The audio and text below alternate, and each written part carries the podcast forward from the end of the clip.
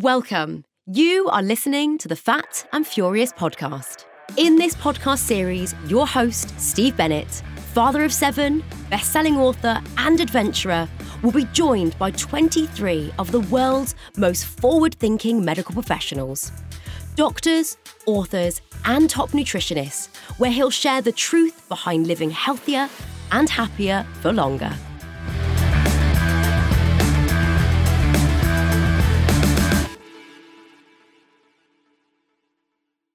Today I'm joined by nutritionist Jenny Phillips.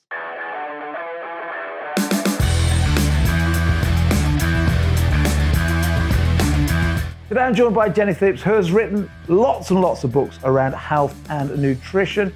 She's also a yoga instructor. In fact, what she doesn't know about looking after the body, the mind, and our gut really isn't worth knowing. And you're going to find out exactly why I make that statement during the next hour.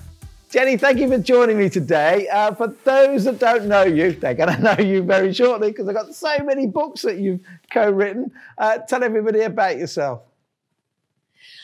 So, I'm Jenny Phillips, and I am a nutritionist and yoga teacher, and so very much operating in the health space. Um, and uh, it, I just love working in this field, and writing the books is fantastic because that gets the word of good nutrition out to a wider um, audience. So that's really how I got involved in in the writing of the books, some of which are behind me. I don't know if you can see them. Yeah, I mean, so so many of them. So let's start with your the very first one you did, which was uh, eat uh, to outsmart cancer or outsmarting cancer. I know sadly that you you suffered from cancer yourself in the past. Tell everybody about your story, about that book, and then maybe we'll get on to some of the more new books. Cool. Um, so yeah, that's obviously um, sort of my intro into healthy living, and um, so I was diagnosed in '93. Um, I was 39 years of old age and uh, had two small children. So I thought I was really healthy, and it was an utter shock to be diagnosed. I had absolutely brilliant treatments and um, I did make a full recovery. But of course, you know, the worry is um, that you're worried about a recurrence. And that's really where I set about on my own path to find a way to improve my chances, if you will, um, because I was given a 50% chance of a recurrence, which I just didn't like those numbers. Um, I was young, had a young family, and uh, I just wanted to make sure that I played all my cards. And so that, interestingly, took me into my journey to uh, nutrition and health. And it's quite interesting, Steve, because I really was your textbook, um, followed the healthy eating guidelines to an absolute T before I was diagnosed. And I certainly don't eat anything like that now. Um, so I was your low fat, starchy carbs at every meal, low salt, plenty of seed oils. Um, and it just didn't take me to a good place. And so, as part of researching my way towards an optimal health, I discovered nutrition, thankfully. And my if I just explain, my first uh, degree is in chemistry. So I'm a bit of a science boffin anyway. And I was able to just like nosedive straight into um, the research and make changes that had phenomenal impact on me as a person. Um, prior to being diagnosed, I was taking a number of over the counter medications, and I thought that's what everybody did. they don't, they really don't. So um, I, I, I, remember I, I took antacids for indigestion. I had terrible hay fever. I had asthma inhalers from the age of eight years old. Um, lived a bit on night nurse, didn't sleep very well. Um, and so what happened is as I changed my lifestyle, I didn't need any of these medications. And my health today, bearing in mind I'm in my late 50s, compared to where I was in my 30s, is no comparison. It's a bit like reverse aging. And who doesn't want a bit of that, hey? Um, so I was able to find my own way initially, really look at the science and how misleading some of um, our messaging is, I believe. And I when was got so into it, as you can imagine. Um, I actually went on and did a, a, further degree in nutritional medicine. And I teamed that up with a yoga qualification, which I've been teaching yoga for 10 years now. Um, but the last couple of months in lockdown have been phenomenal. Yoga is definitely something that is very popular when we're all at home, and I can't believe it can be delivered over the internet. Well, let's definitely pick up on that towards the end because I didn't know you were doing the yoga. Um, so let's pick up on that towards the end. Does it make you frustrated at all then that we still have, you know, you were living to those guidelines, you were very intelligent, you'd already got one degree, you already knew about science, but you were following to the letter of the law, that whatever that is, that 30% carbs and, and so on and so forth. Um, and, you know, you're very, very intelligent, um, but you were eating what you were told to eat does it kind of make you a bit angry now that we're still peddling those same guidelines to every age, every mm. sex, every whether they've got diabetes already or not? And does that make you a bit angry that we're still sort of pushing those guidelines? absolutely, because I just don't see people generally that do very well on them. Um, and in my clinical practice, I, I, I see a lot of people, and they are doing as I was, following the letter of the rules. And what is just um, mind-blowingly rewarding. And uh, i know a lot of doctors like dr unwin are seeing this and have been doing for five years or more. Um, is that if, if the changes are made and low carb is our favorite option because that takes you back to i guess a traditional way of eating real food you know food that's unprocessed food that's ingredients. And uh, the, the changes in people's health in such a short time span are phenomenal. So i think it's very very exciting yeah. Absolutely. I don't think everybody needs to go massively strictly low carb because depending on your metabolism and, and, exercise levels, you may be able to tolerate more.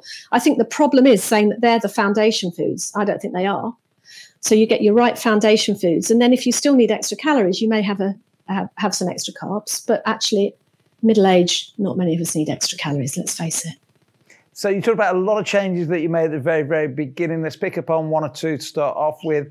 Uh, you mentioned that you know they, they still promote seed oils.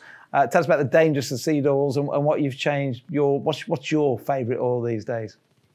Yeah, so uh, seed, seed, oils is there's quite a lot of, of discussion about um, because obviously we're in a situation where um, there's heavy, heavy marketing. Um, uh, of, of what we call seed oils. Some people might call them vegetable oils, but I'm thinking about things like sunflower oil, canola oil, uh, that sort of thing. And the big deal is um, fats are great long chains of carbon atoms. Here's the chemistry coming in. So you've got great long chains, and when you've got an unsaturated oil, you have double bonds. And what happens is when you heat those oils, they oxidize. So the double bond pops open and oxygen sit on the top. That's called an oxidized oil, and that is not good for a human body.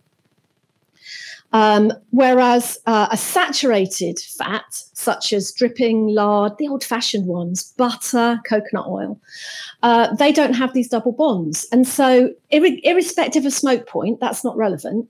Um, but actually, does your oil oxidize? If it's a saturated fat, no, it doesn't. Therefore, it is safe to heat. Uh, if it's polyunsaturated, it will oxidize, and that can cause oxidative stress and damage in the body. And I think that was, I'm not saying there was one thing that gave me cancer, there absolutely wasn't. But I was using a lot of seed oils. And secondly, to that, of course, is the manufacturing process. They're highly refined, deodorized, chemicalized. Um, and I have not touched them since 1993. So, what do I use instead? Um, I use a lot of dripping.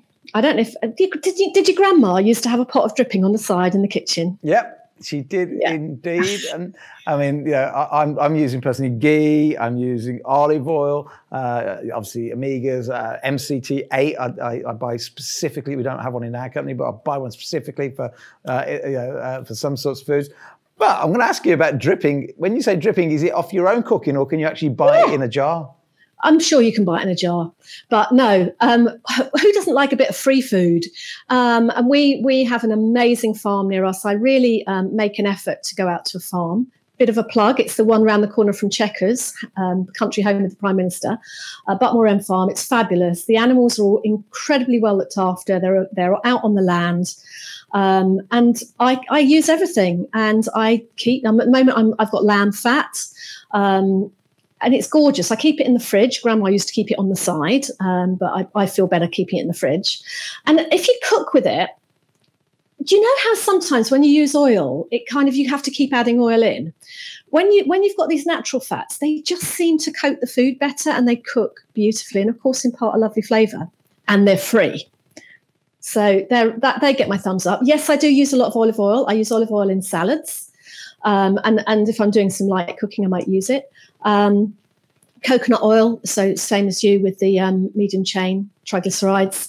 Um, yeah, I get a lot of questions about um, rape, rapeseed oil um, because that's very rich in omega three, but it's a polyunsaturated oil. So again, do not heat it.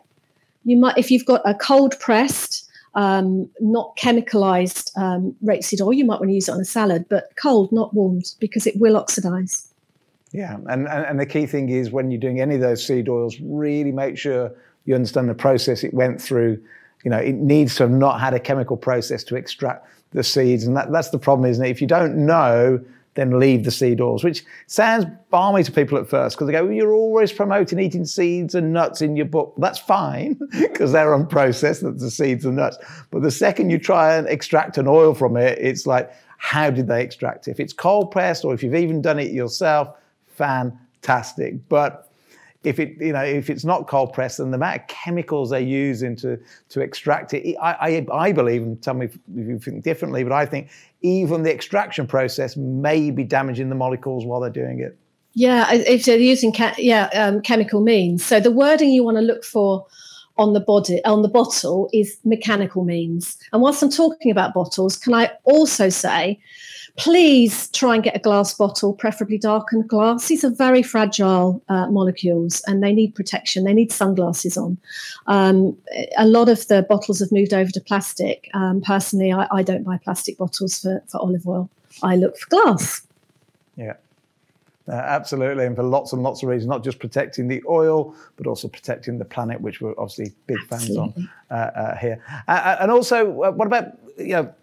certainly olive oil, I always keep mine in the fridge. My mum said, that's a nonsense. You don't need to do that. But again, you, you want to be consuming your oils, don't you? Quite soon, you know, quite often people go, oh, I've had that olive oil there for years. Oh, you know, you, you really, once you, once you, once you pop the lid on it, use it sparingly, get going with it, leave it in the fridge, keep it cool, keep it out of direct sunlight.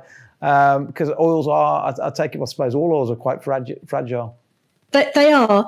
Um, personally, I, I, don't. I keep um, oil, olive oil in the pantry. If you, I don't know if you find this, Steve, but if you keep it in the fridge, it gets a little bit um, sedimenty. Yeah. Um, so, uh, uh, and to be honest, the rate we get through bottles of olive oil, it's not hanging around long. It really isn't. We use a lot of oil in this house.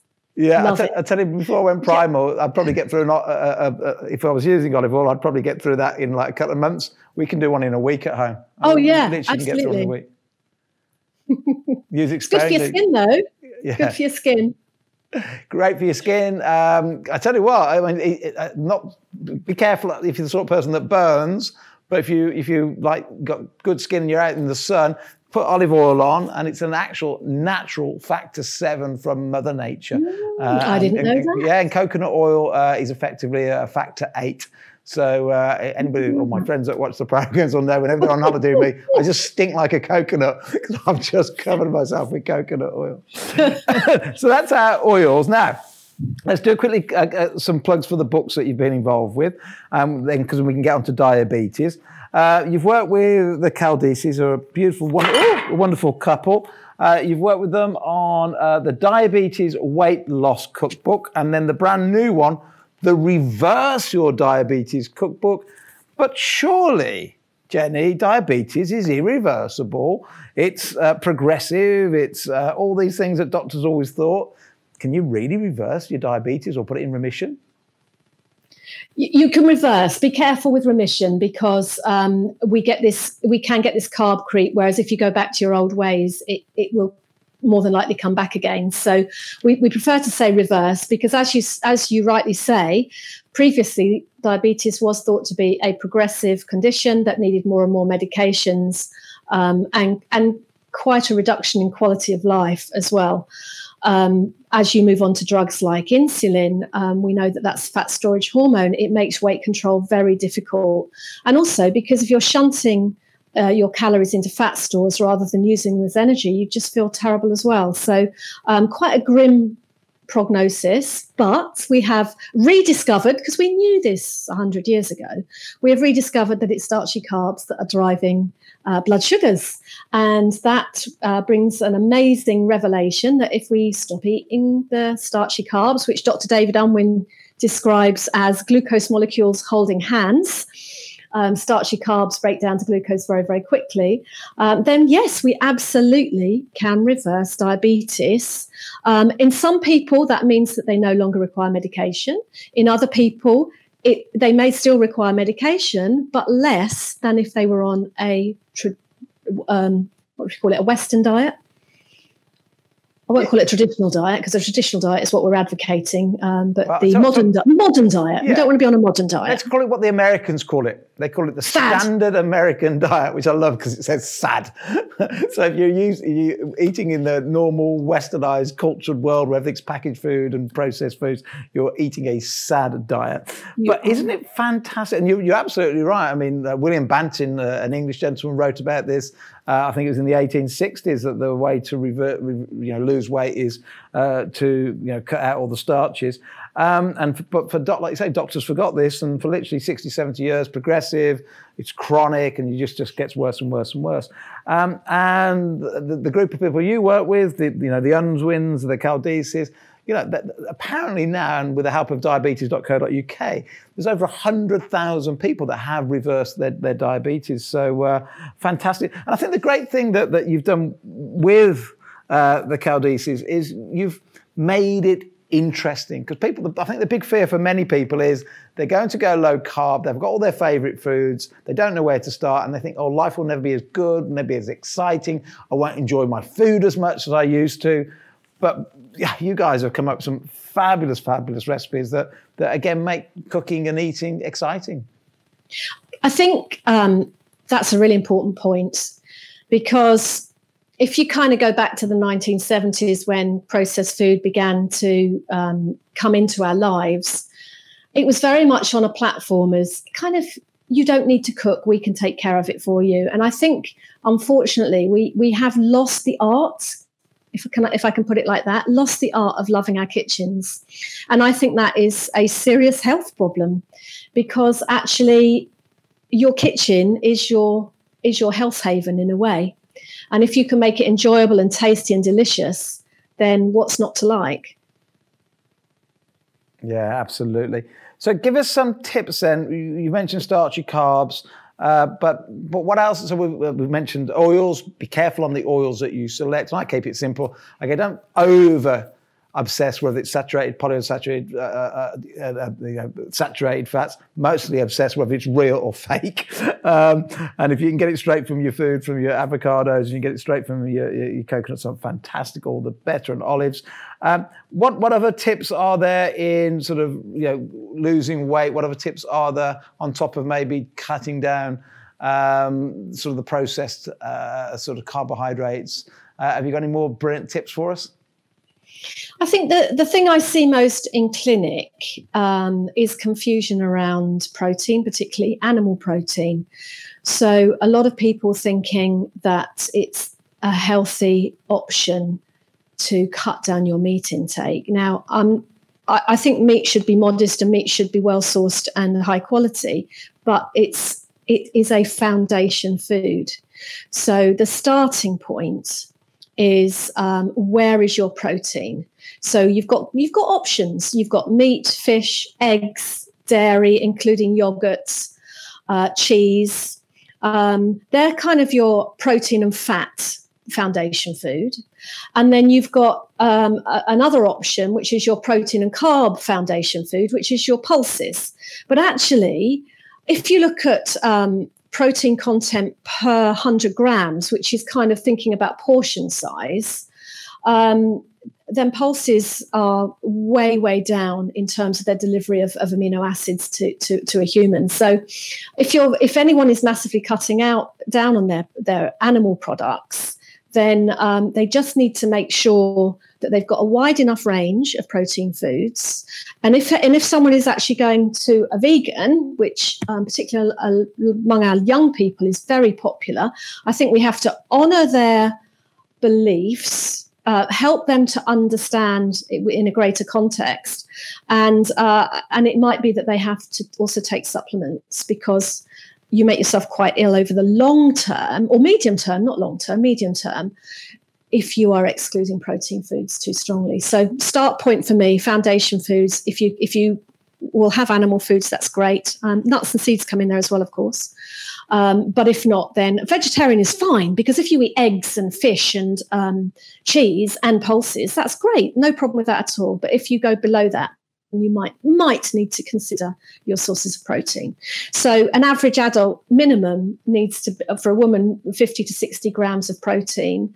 Um, a chicken breast will deliver about well 100 grams of chicken will deliver about 25 grams of protein, and 100 grams of chickpeas will deliver just under seven. Yeah, I think can I pick up on two things that you've just mentioned there? Uh, can I, and, and, again, correct me if, if, you think I'm wrong on any of these. Um, if you are a meat eater and you're eating your veg and you're eating your meat, like you say, always try and go organic, try and go natural, because again, all these things can be, you know, the difference between uh, red meat that's organic and red meat that's highly processed. They're, they're, chalk and cheese in terms of certainly the, uh, the the fatty omegas that we get out of them, but you know, if you've got a nice balanced diet of your greens and your meats and so on and so forth, I think you can actually just forget protein because you get protein in everything that's natural and away you go. Oh, um, absolutely. Um, just then obsess about how good your quality of fats are and are you cutting down enough of the processed carbs. But I want to pick up on what you just said, again, honouring the respects, especially the younger generation that are deciding to go vegan or vegetarian. I think we must honour their respects, but I think we have to paint a picture for them that says, look, there's three reasons really why most people, I can't think of any others, but you either do it because you just love animals and you know, for religious reasons, etc., etc. You may do it because you think it's got health benefits, or you may be doing it because you think it saves the planet. And I would say to anybody, if you're doing it because you think it saves the planet, you need to watch all my podcasts with the likes uh, of Patrick Holden from the Soil Association, with Dr. Robert Lustig, because I'll tell you otherwise, because it does not say. If you're eating meat, that's organic, that's been grass fed. It's part of actually the solution, not the problem. If you're doing it for health reasons, as you've just mentioned, alluded to, you're going to be missing out on so many vital vitamins and minerals. It's certainly not the healthier option at all. Forget those headlines that say red meat causes cancer. Where's the proof? Where's the evidence? It's what we're grown up. We're designed to eat meat, you can't deny that. Our intestines are a certain shape and size, and we, we are meat eaters at the end of the day. But if you, but if you want to go vegetarian just because you love animals, you're absolutely right. We honor your rights.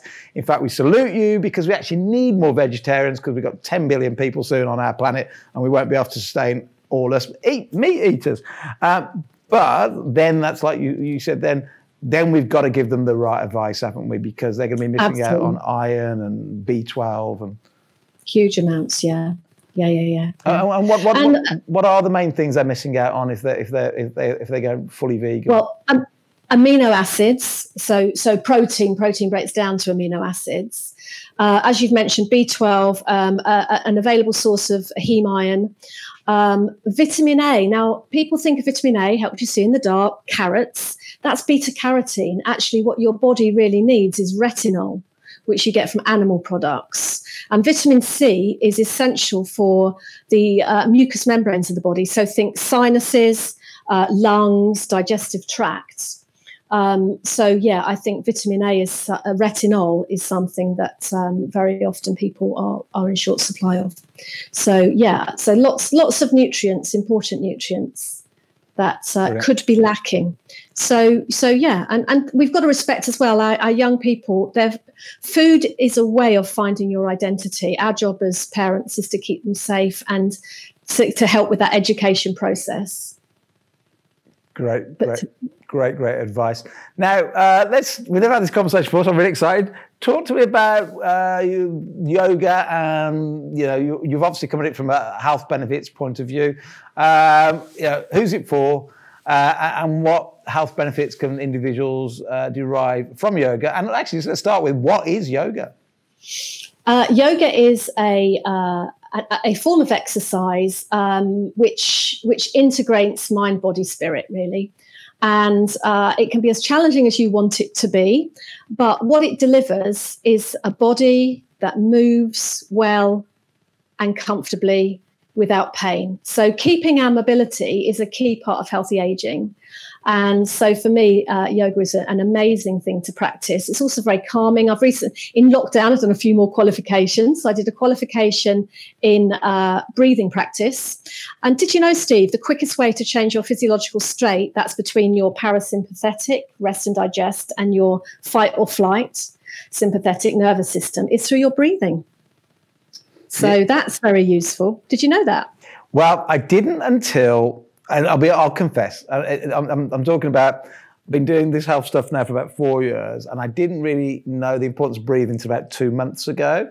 Uh, and I just thought it was, ah, it's all poppycock. It's just, yeah, how you breathe can't make any difference at all. And then I interviewed uh, Patrick uh, McKeown, who wrote um, uh, The Oxygen Advantage. And, and I learned so much about how we should be breathing in and out through our nose and not our mouths that yes. right now I'm taping up my mouth in bed at night every single night to force myself to breathe properly through my nose because I think I've been doing it wrong for about 53 years. Do you know they did research where they taped um, people's noses up and uh, so they forced them to mouth breathe and there were massive health consequences. Their blood pressure shot up who would have thought it? And then when they reversed it, it all came down again. So yeah, I've just written that name down actually, the oxygen advantage. Actually, one of the things you're doing when you breathe more efficiently, it's all about carbon dioxide tolerance. So um, it's about managing your carbon dioxide. And uh, so that's why if you want to go into relaxing breath, you take a longer exhale than you do inhale. So that can change your physiological state. That's quite useful to know if you want to improve your sleep. So I'm really fascinated to to hear that you're doing the taping. That's brilliant.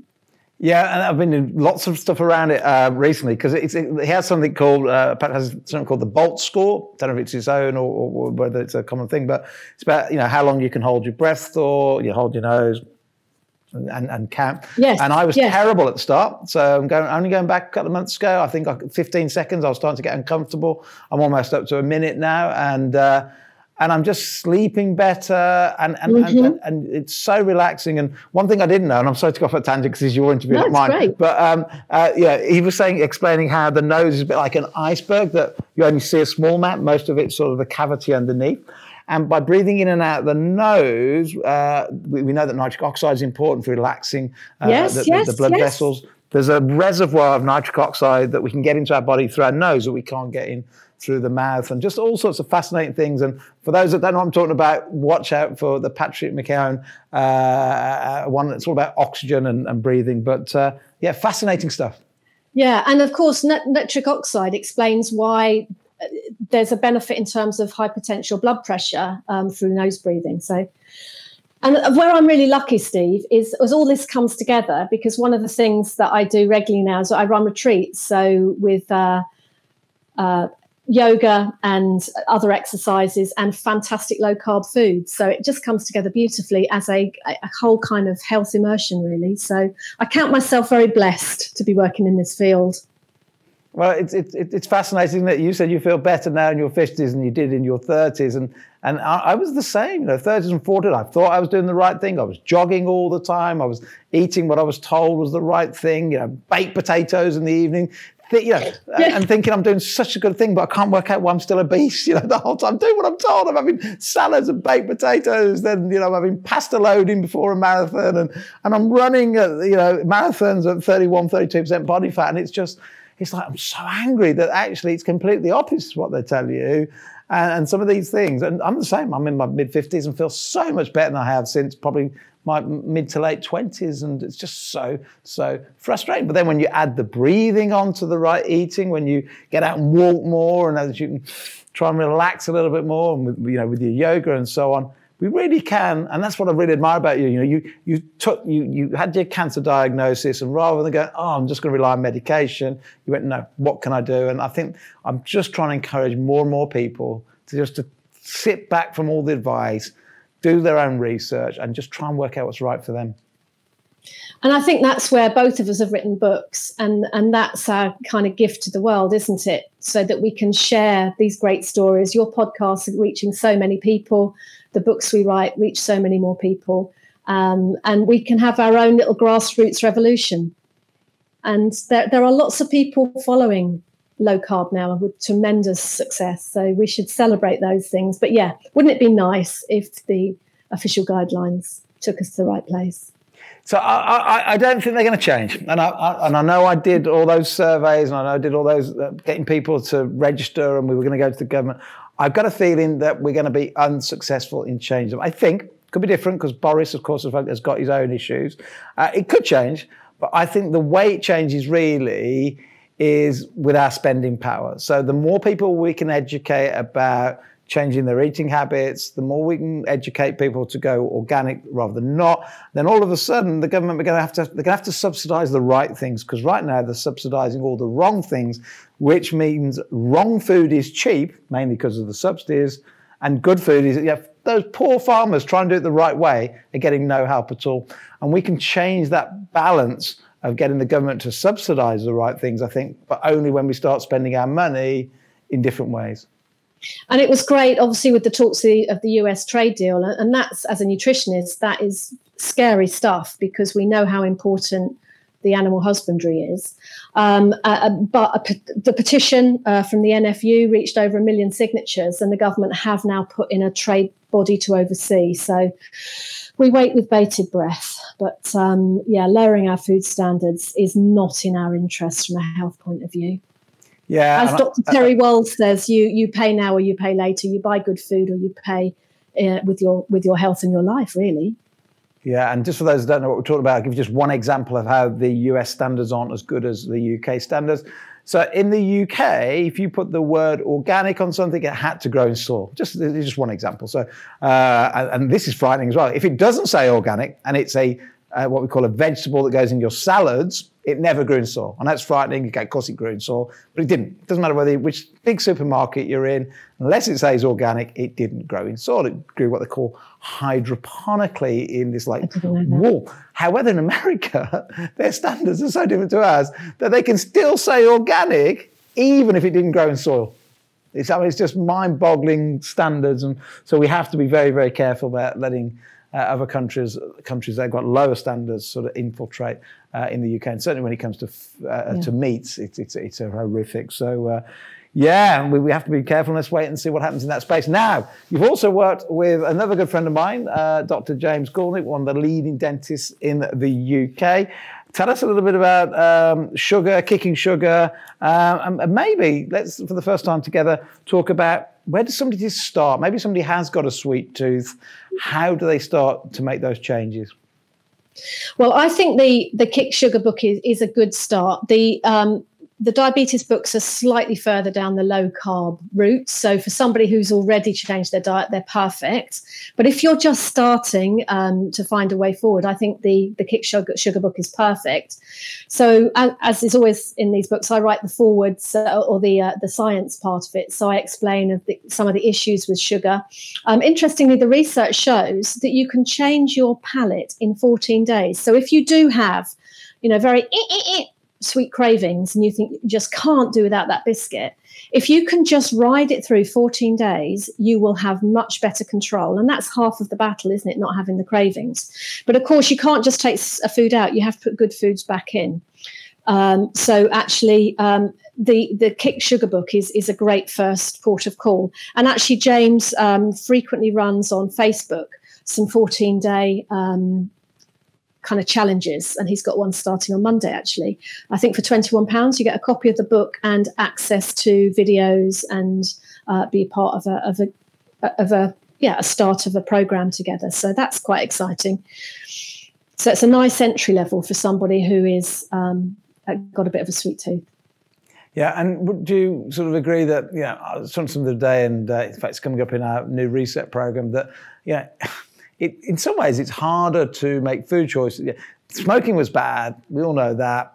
And the companies were prob- probably quite evil that were, that were putting all the different things in. But in some ways, food's even more difficult to give up because the brain's hardwired. You know, we don't have to smoke, but we do have to eat. So if we do have to eat, the brain, you know, is hardwired to eat, eat, eat, and therefore, and the brain's hardwired to look for salt, for sugar, together with fat as combinations. It's just hardwired for that.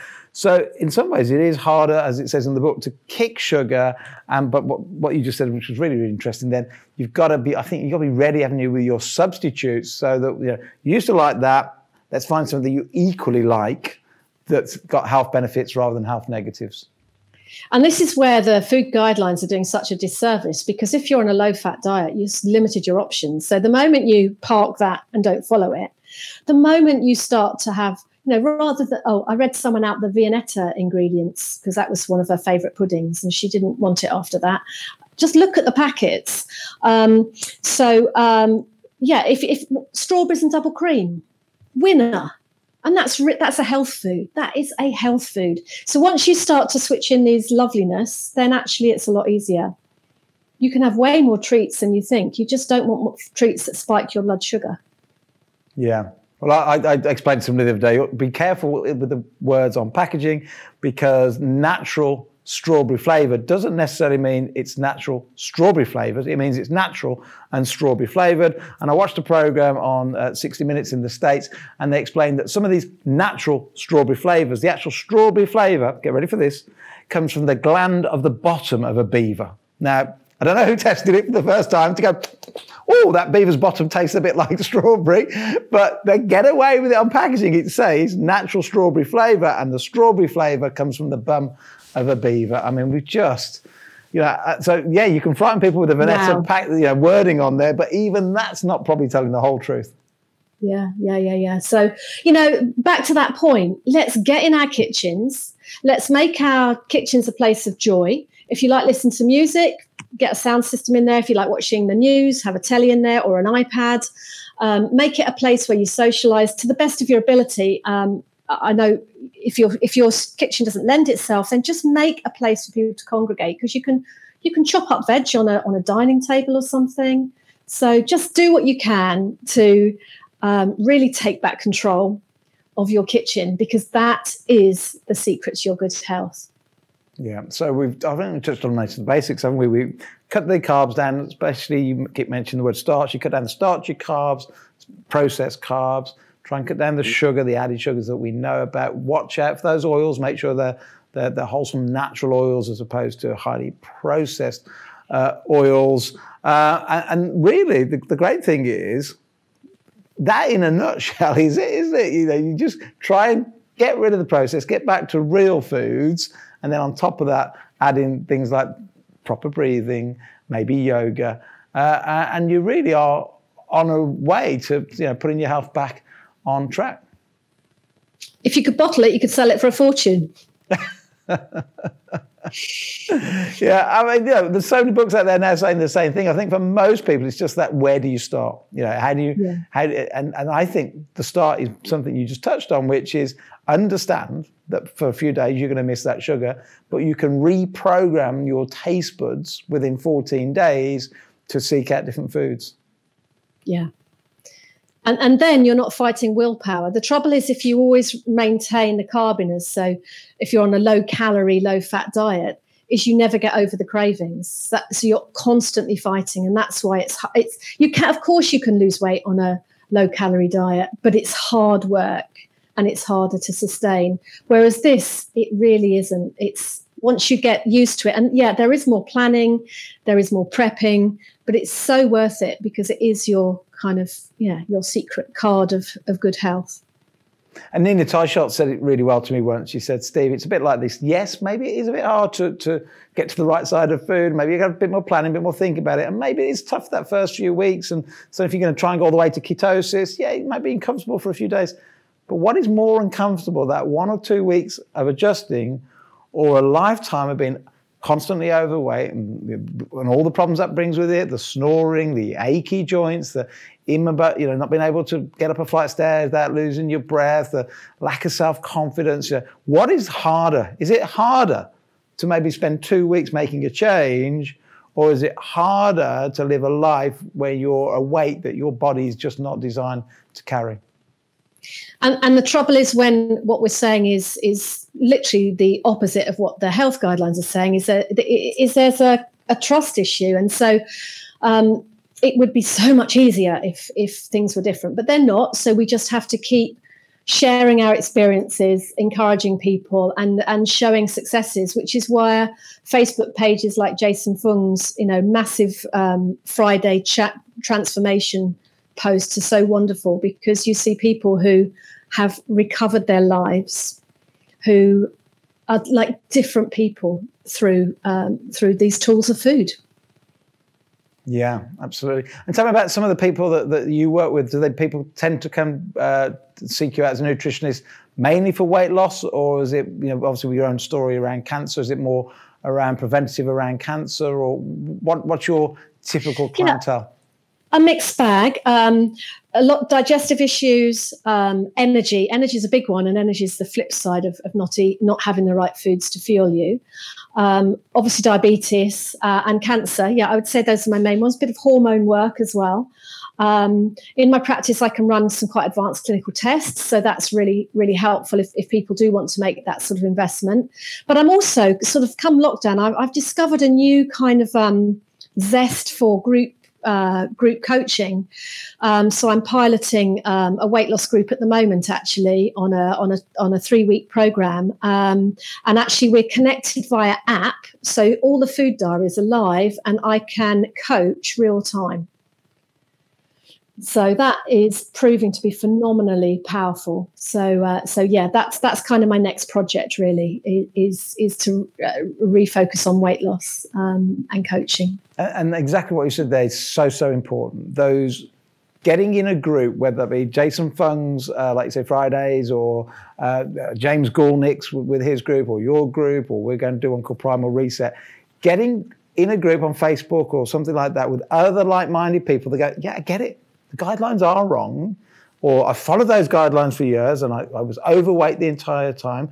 So mm. let me mm. try something different. But you need to be in that groove because that whole few weeks while you're making that transition and you might get down a little bit, you're constantly having people going, well, you're wrong because you're not following the guide. Oh, that's saturated fat. I've heard that's dangerous. Oh, what about your You've got to get a group around you, whether that be online, social, or, or doing it with friends, because there will be the naysayers that just believe in the guidelines but you will know at the end of it yourself when you've done it that what Jenny is saying, what we're saying, what Aseem, uh, Dr. Unwin, Jason, the, the whole group are saying is you have to do it for yourself because at the moment the government are peddling guidelines because there's so much tax implications of changing. There's, I said to somebody the other yeah. day, the reason the governments won't do it, first of all, you know, their job is to stay in government for four years, eight years, or whatever. But imagine having to go along to some of these uh, foods that are people's favourites, like say McDonald's or KFC or whatever, and go right. We need you to change this ingredient, this ingredient, this ingredient, and they go, well, it won't taste the same. go, well, we know it won't taste the same.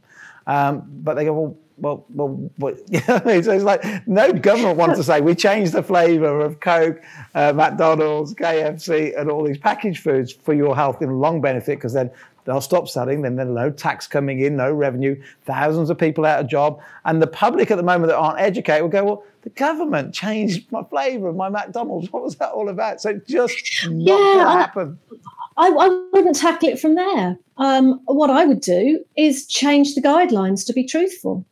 Yeah. To show the types of food. And then what will happen is the food industry will meet that requirement. So you don't have to control what people sell. You have to control the information such that people are seeking foods that make them healthier, and then it, it will it will all come into line. And sure, there'll be some people who who are quite happy eating that. Because you know, let's face it, if you're going to McDonald's every day, you know it's not healthy, um, but you choose to do it. But actually, my my bigger problem is that we're telling diabetics to eat starchy carbs. I find that to be unacceptable. Yeah, no, 100% frightens me. My dad's diabetic type 2, injects himself every morning at 9 a.m.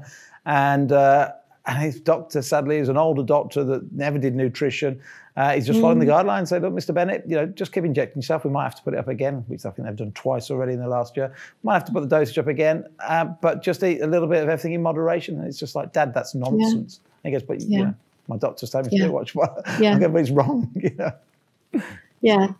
Yeah, and don't get me wrong, I haven't, given, I, haven't, I haven't, given, up the campaign to try and get the guidelines changed. We, we, we're still out there doing it. I'm just saying I have to be a realist and I might not be able to do it. But um, but the thing is, we can change people's education and, and, and, spending patterns such that you know, once people change the way they spend their money, companies will have to change the product uh, that they're selling. Exactly, exactly, and and that's where the sharing the information is is so powerful. So, all credit to you, Steve, for uh, for you know focusing on these podcasts and spreading the word. Well, we keep trying, and thank you, for all your brilliant books. It's been absolute fab talking to you today. I know we tried a couple of weeks ago and had technology problems, but absolutely uh, great getting uh, uh, you on the show. So uh, I always ask everybody at the end of the podcast two things. First one is uh, five tips for having a what I call a, a longer health span. I can't guarantee people can live longer, but being healthier for longer. Give us your top five tips value your kitchen and make it the place you want to be. So you cook great food. Um, exercise in something that you really enjoy. So don't force yourself to go to the gym. You know, do something you really enjoy and makes your heart sing. Choose your relationships carefully. So spend time with people that share your um, your passions. Treat yourself kindly. We're quite harsh on ourselves. And a fifth one, yeah, just know that the food you put in your mouth really does affect your health massively. So, yeah, invest in yourself. Brilliant. Brilliant, brilliant, brilliant. The last one that some people struggle with, this is a bit left field. Uh, what would you like your legacy to be? Yeah, um, I like to think that I am championing um, this this whole area that you can have a body that works well so i would like people to know that and yeah that doesn't because i've actually thought about my legacy so it doesn't kind of offend me at all um, but yeah I, I just want to be known as somebody who kind of walked the talk and inspired others well you definitely inspire me every time I speak to you, uh, Jenny. So uh, thanks for coming on the show. Uh, your book, uh, Eat to Outsmarting Cancer, I think is still uh, out there on Amazon. Um, mm-hmm. And then the, more recently, been working with uh, James Goolnik on Kick Sugar, which is a great, great book. Uh, and then two books, both, well, I say both of them, I've got both of them. Uh, this one I've cooked several, several times with the Caldesis, but this one's brand, brand new, literally a few weeks ago, and it's the Reverse Your Diabetes cookbook. You don't have to have diabetes to read no, the book, but you know, it, it, it certainly is either going to reverse it, or if you haven't got it, it's going to put you in a really good position to probably avoid it. Thank you so much for being with us. It's an absolute pleasure, Steve. Hope to see you again soon. You will indeed. Thank you, Jenny. If you enjoyed this podcast, then why not subscribe to the full series so you can hear from all the incredible health professionals we spoke to? Before you go, though, visit Amazon today and pick up your copy of Fat and Furious by Steve Bennett. And as a thank you for being a subscriber, we'll even give you a third off. Simply use the discount code FF Podcast and you'll get the full story featuring all 23 medical professionals.